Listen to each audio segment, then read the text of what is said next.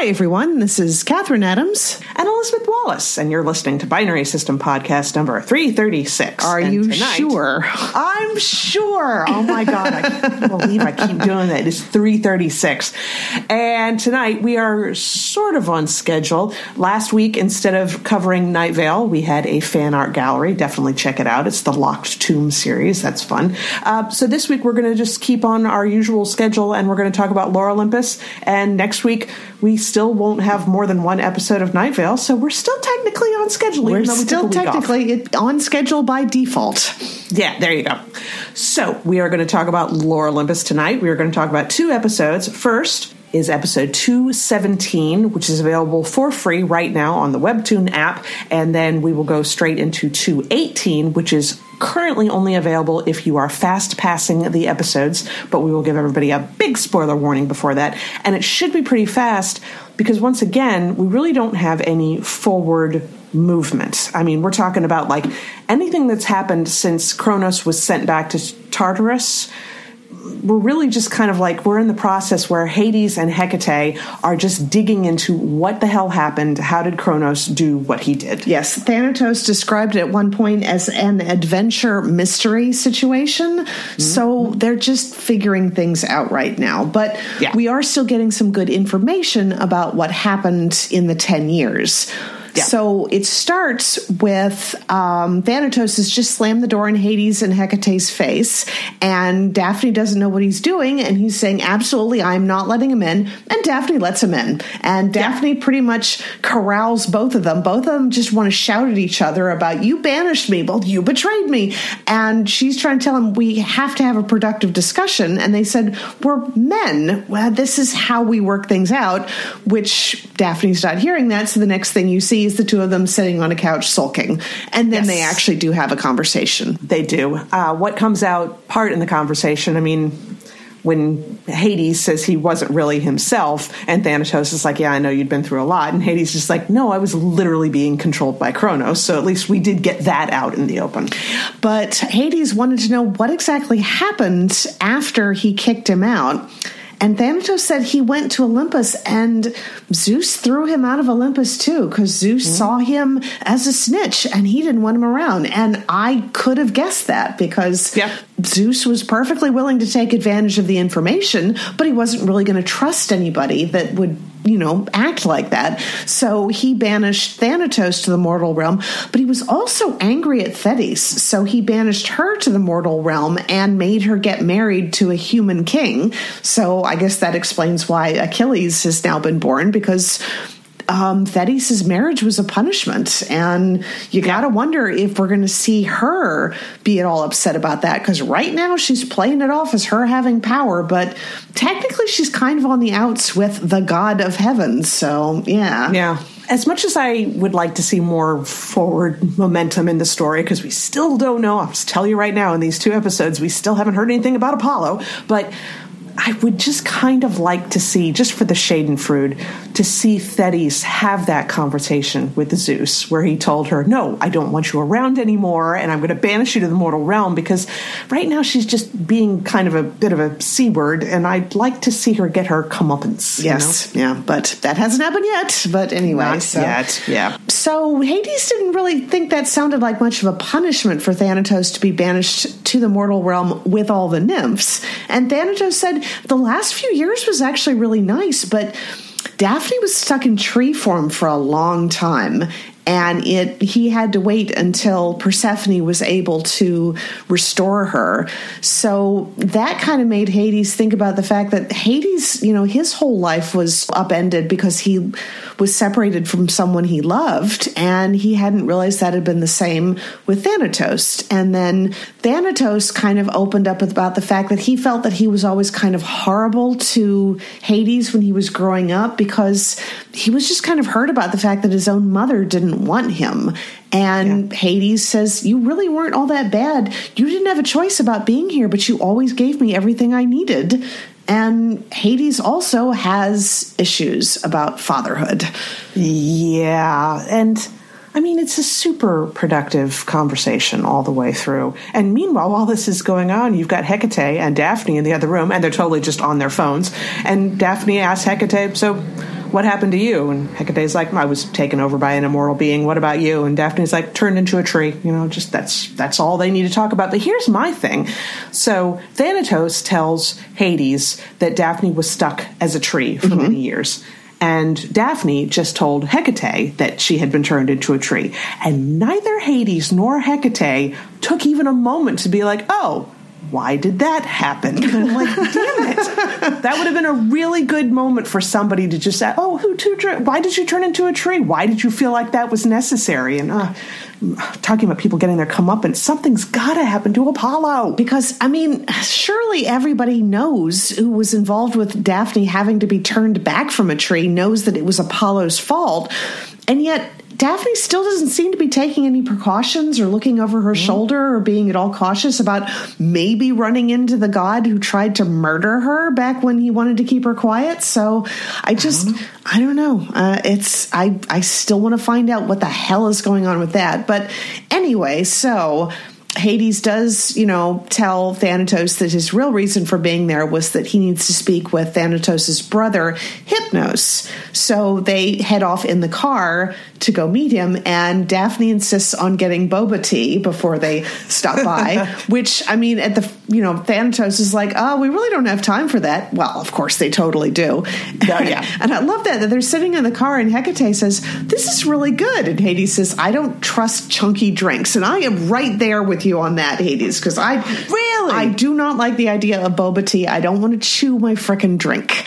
Oh, I've had it several times. I mean, I'm not like, there's people who are totally addicted to it, but it's like, I don't know. I mean, it's not, I wouldn't think it's like chewy. I mean, I try to describe it. I'm just like imagine little round gummy bears floating in your drink. Doesn't and you just work suck them for up. Me. I know. Oh man, if you have like a, like a Thai iced tea, which is iced tea that is like really sugary and really caffeinated, and it's got bobas in it. I mean, it's really delicious, and you will be hyper. Oh my goodness! But it is, yeah. Well, next time you come out here, we'll get you hooked up. I'm on Daphne's side on it. So they get down, and apparently, what happened is that Thanatos takes Hades to this little corner of the underworld, and kind of goes in through a door, and that's where Hypnos has been. Now, I can't remember if Hades addressed this in this episode or the next episode, but Hades is like, he's in my realm, and Thanatos is like, technically this isn't your realm, and Hades is like,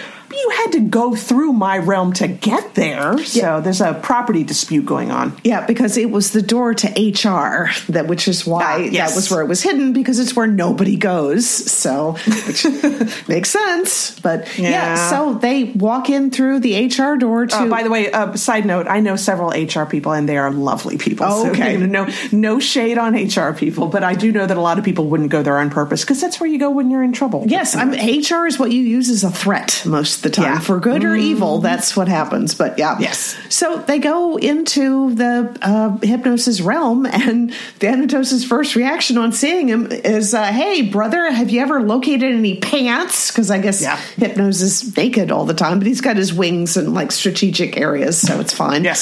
And Hypnos says, oh, brother, I didn't expect to see you, and then turns to Hades and says, but I was expecting to see you. And that's where the episode ends. Yep. So we're jumping right now into episode 218, spoiler warnings. And this whole conversation, the reason why they want to talk to Hypnos is because it's not just that Kronos like took over people, but the entire underworld was put to sleep, and they need to find out how that happened. How did Hypnos make that happen, and how did Kronos get that kind of power in the first place? So, of course, the first episode starts with Hades having all kinds of problems with the fact that Hypnos is basically squatting in the underworld, which Hypnos doesn't really want to agree that it is the underworld, and Hades thinks that he should probably be paying him some overhead for using a door in his realm, and Hypnos mutters something about, and you wonder why you suffer from insomnia, which I guess we did see that, or at the very least, he's had nasty dreams, so you can imagine Hypnos, having something to do with that. But I'm trying to think of like the order that it happened, but Hypnos tells the story of talking with Hades, quote unquote, but it's totally not Hades. It's actually Kronos in disguise. And Kronos has some like very special blend of ambrosia. And our Hades is kind of like, I used my ambrosia. I was saving that for something. All right, fine. Never mind.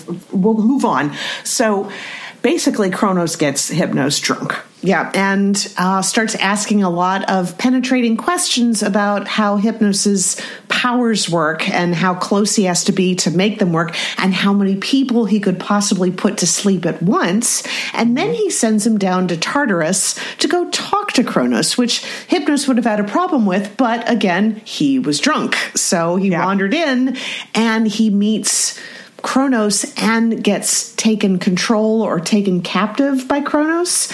And one of the things that Kronos said was that there's a fertility goddess in the underworld who has grown him a tree. I think that's how he phrased it. And it was allowing him to restore himself, which is why when we saw Kronos, he wasn't just the bones that he had turned into after so many centuries in Tartarus.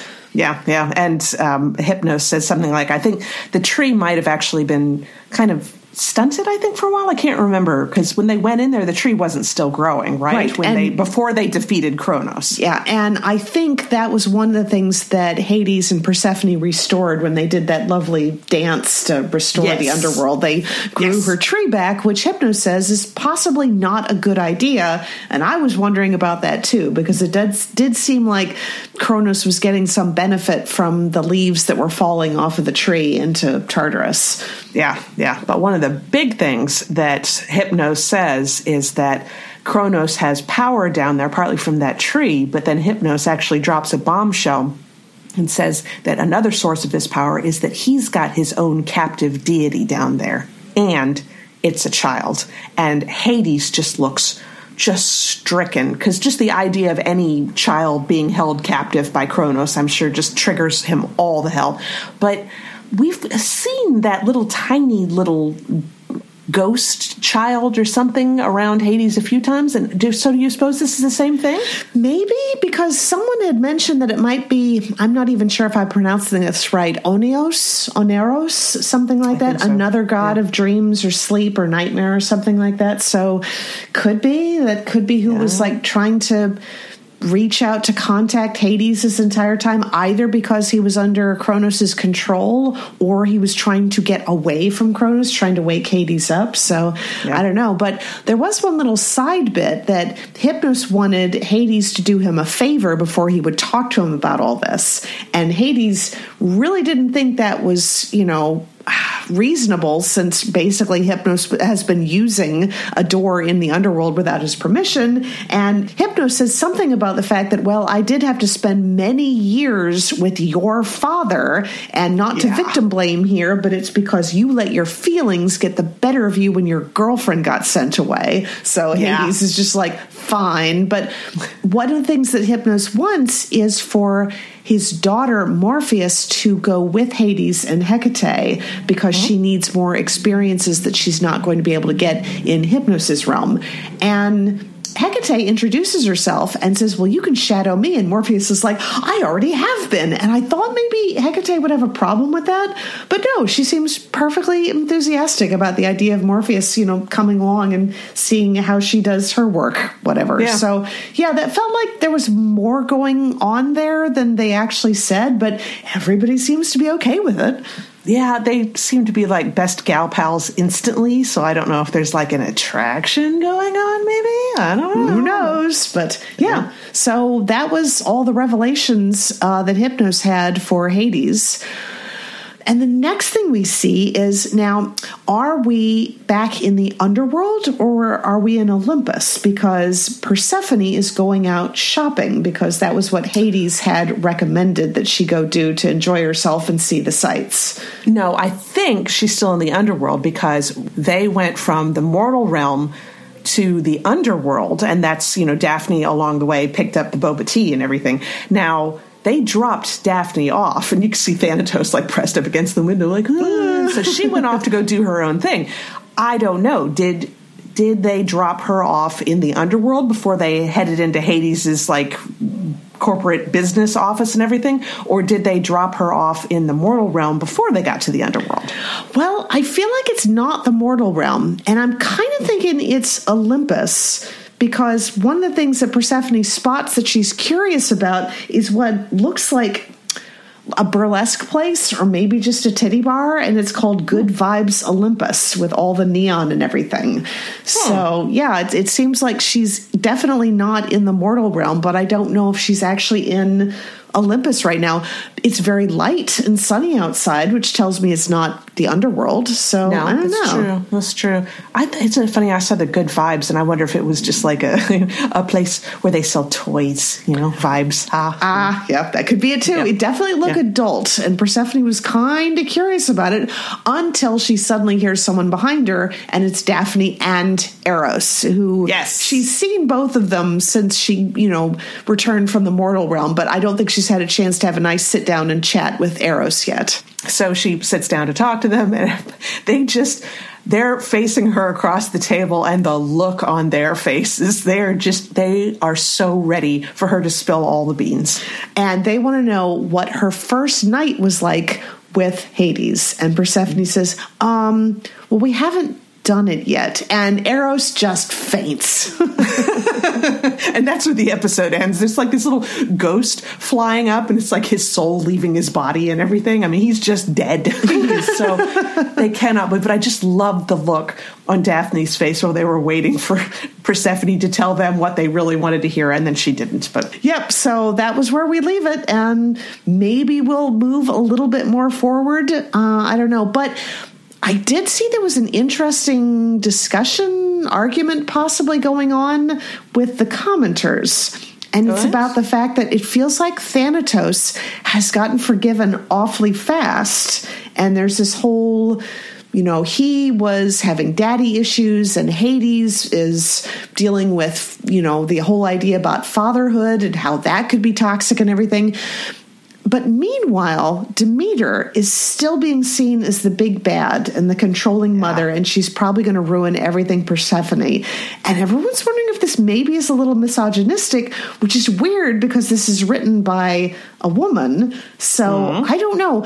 Does it seem like it's kind of fast for Thanatos to have gotten forgiven for all this? Because he was kind of awful to Persephone, who had never done anything to him. Well, Maybe it's a little fast for Hades. I don't know. But Hades is dealing with his own guilt. I mean, I think he takes a lot of responsibility for the fact that it was his father from his realm, and he was supposed to be keeping track of his father. So maybe that's why he's not going to lean on him too hard. Now, as for everybody else forgiving him, I mean, it's been 10 years. Persephone has probably had many conversations with him over, the course of those last 10 years. So I don't know. I'm not sure. But Demeter, I mean, she's seen as the big bad guy, but only by the readers. I think everybody in the book is just like, oh, well, it's just Persephone's mom and she's overprotective. We'll wait to see what happens if she actually, does something. Yeah, so because it does seem like Demeter has more reason to behave the way she's behaving than Thanatos had. I mean, she is very overprotective, but her daughter is also a fertility goddess that a whole lot of people would see as being useful to be under their control. And also, she's had pretty much nothing but bad experiences dealing with the male of the Olympian pantheon. I mean, Zeus would drop off all of his girlfriends that he knocked up and was, ghosting. Poseidon, I guess, abandoned his son and never came back. And he's kind of a player, although it seems like he's got sort of an understanding with his wife.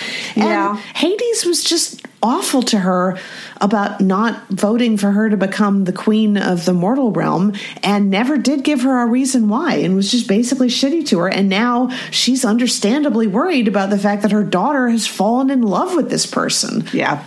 I don't know. I mean, I still want to see exactly what was the real conversation she and Hades had. I mean, because unless Hades had been actually taken over by his father in that situation too, I can't imagine him being that awful to her without some kind of reason. I do feel like it's another sort of Rashomon situation that we're going to see, her side and then his side, and the reality is probably going to be somewhere in the middle. Yeah.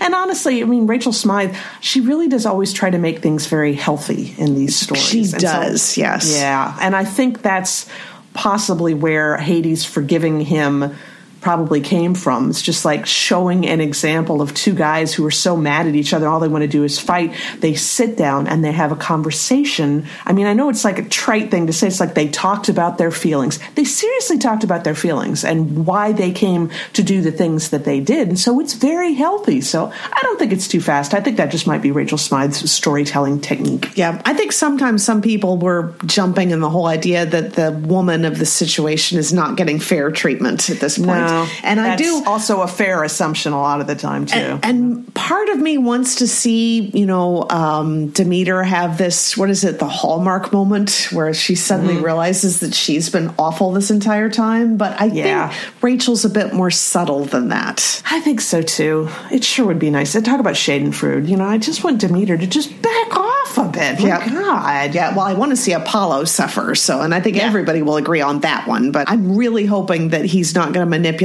Demeter in this whole situation. Like he's going to rescue Persephone.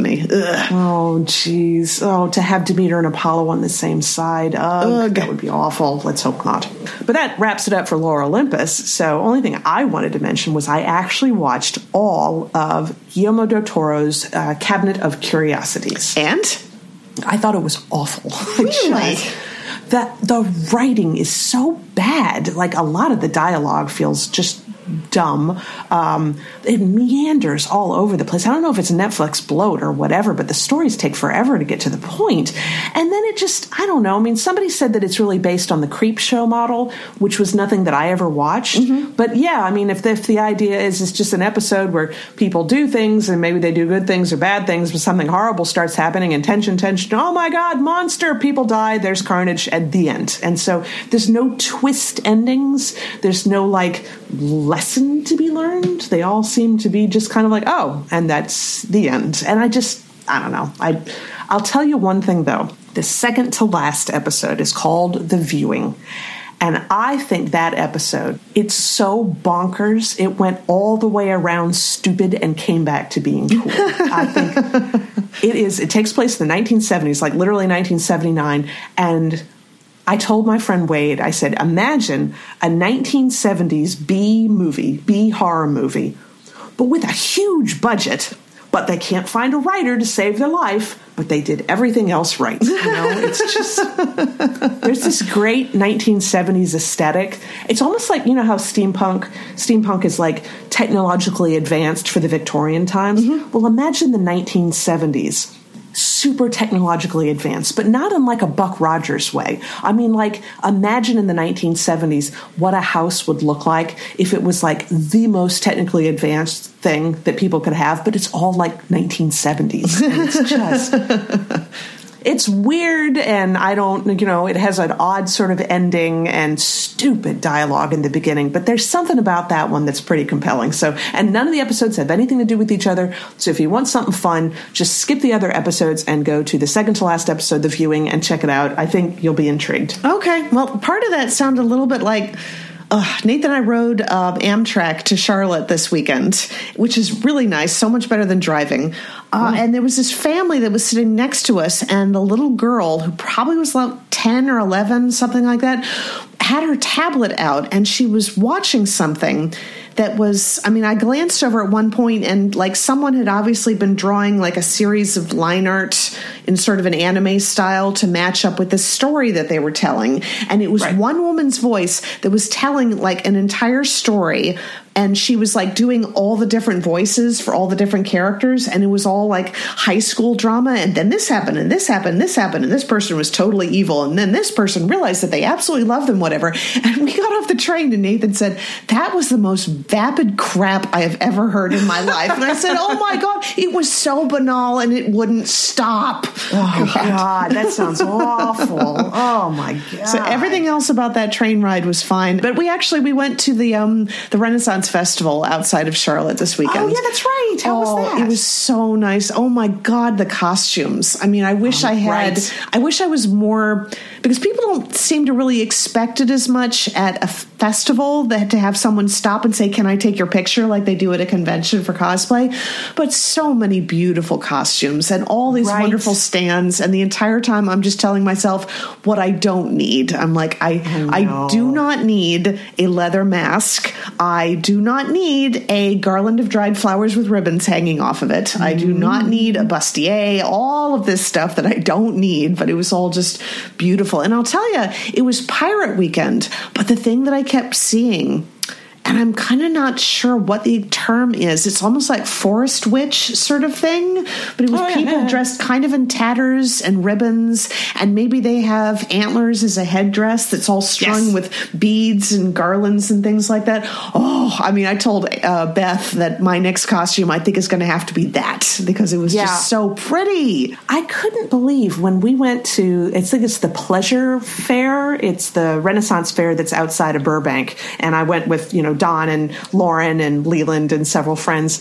And that was what I noticed, too, is the costumes. But it's also like, you know, when you think about, oh, yeah, I'm going to go to a Ren Fair, I'll get like a little skirt and a little corset and maybe a fluffy blouse or whatever. And then you go to these and you see so many different styles. You just, you completely forget that it could be more than just the fluffy top, the corset, and the skirts. I mean, I saw people in like swordsmen's uniforms and like the forest gods that you were talking about, and witches and fairies and just all manner of costumes. And I took pictures of the more cosplay-like elements, you know, because people would play around with that. But you're right. I just wanted to just take pictures of people's beautiful costumes so I could have the ideas for later. Yes. I mean, Nathan got a picture of this one woman that was done up all in white with antlers and those shoes that look like hooves and fur and everything. Oh, it looked just wonderful. I mean, the time and effort that people put into all of that was really astounding. That sounds like so much fun. Now, is that fair just once a year?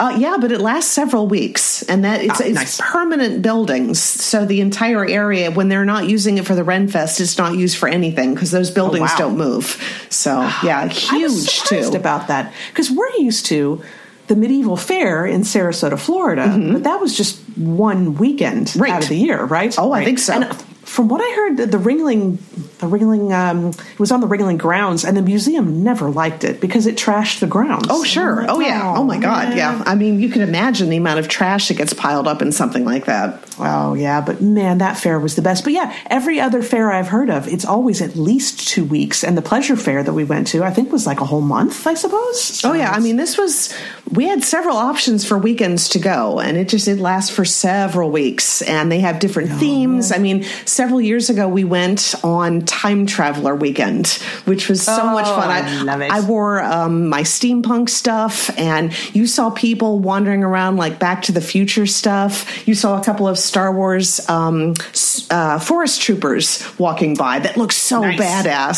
So, yeah, that was just awesome. I mean, basically, you could dress up as anything and just say that you're a time traveler. It's perfect. It's absolutely perfect. And it's funny because I expected that the Pleasure Fair, the weekend that we went, I don't remember if it had a theme, but there was plenty of other, like, completely non-medieval cosplay. Oh, sure. I mean, there was a Back to the Future cosplay with Doc and, what's his name?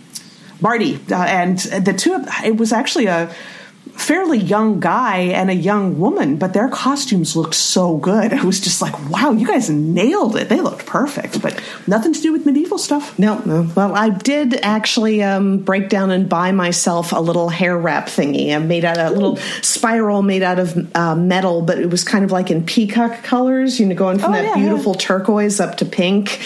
Yeah. And it's made to just wrap your hair, like a little bit of your hair around so it's dangling from your head. You know where you wear something like that? At a Renfest. So that's I don't know why I had to get that, but I had to get something. Yeah, no, I definitely have found more and more often when we went to the pumpkin patch right before Halloween, the one up in it's Bates Nut Farm, but of course a lot of people like to call it Nate's Butt Farm. Whatever. There's always like a big sort of like art craft festival going on around it.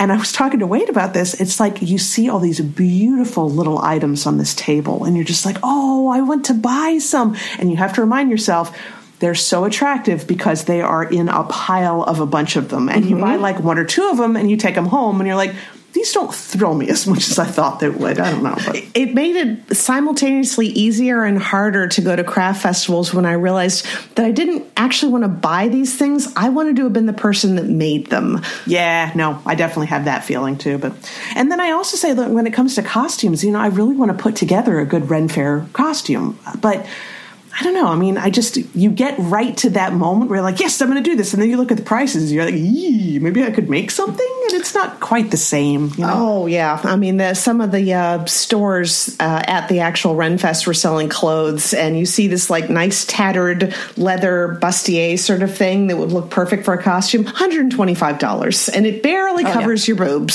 So Yep. There was one. It was like a skirt, but it was made out of all of these strips of multicolored cloth, but it was really super well made. And me and Lauren had walked over there, like, ooh, we looked at the price tag. We're like, oh, $300. So, okay. Yep. Moving on. Pretty standard.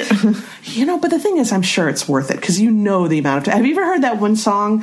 And it's you can send it to anybody who asks you why something costs so much. Did something like it costs this much because it took me fucking hours. I want to hear that. Exactly. Definitely. Oh yeah. I'll put a link to it in the podcast description, but man alive.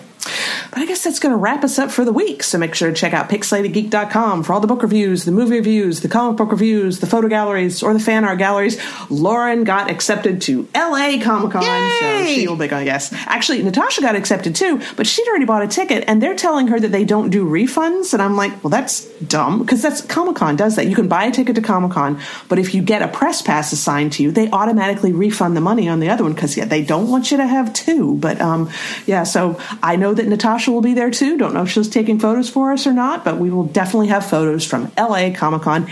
And in 2 weeks, I will be going to Designer Con. Yay!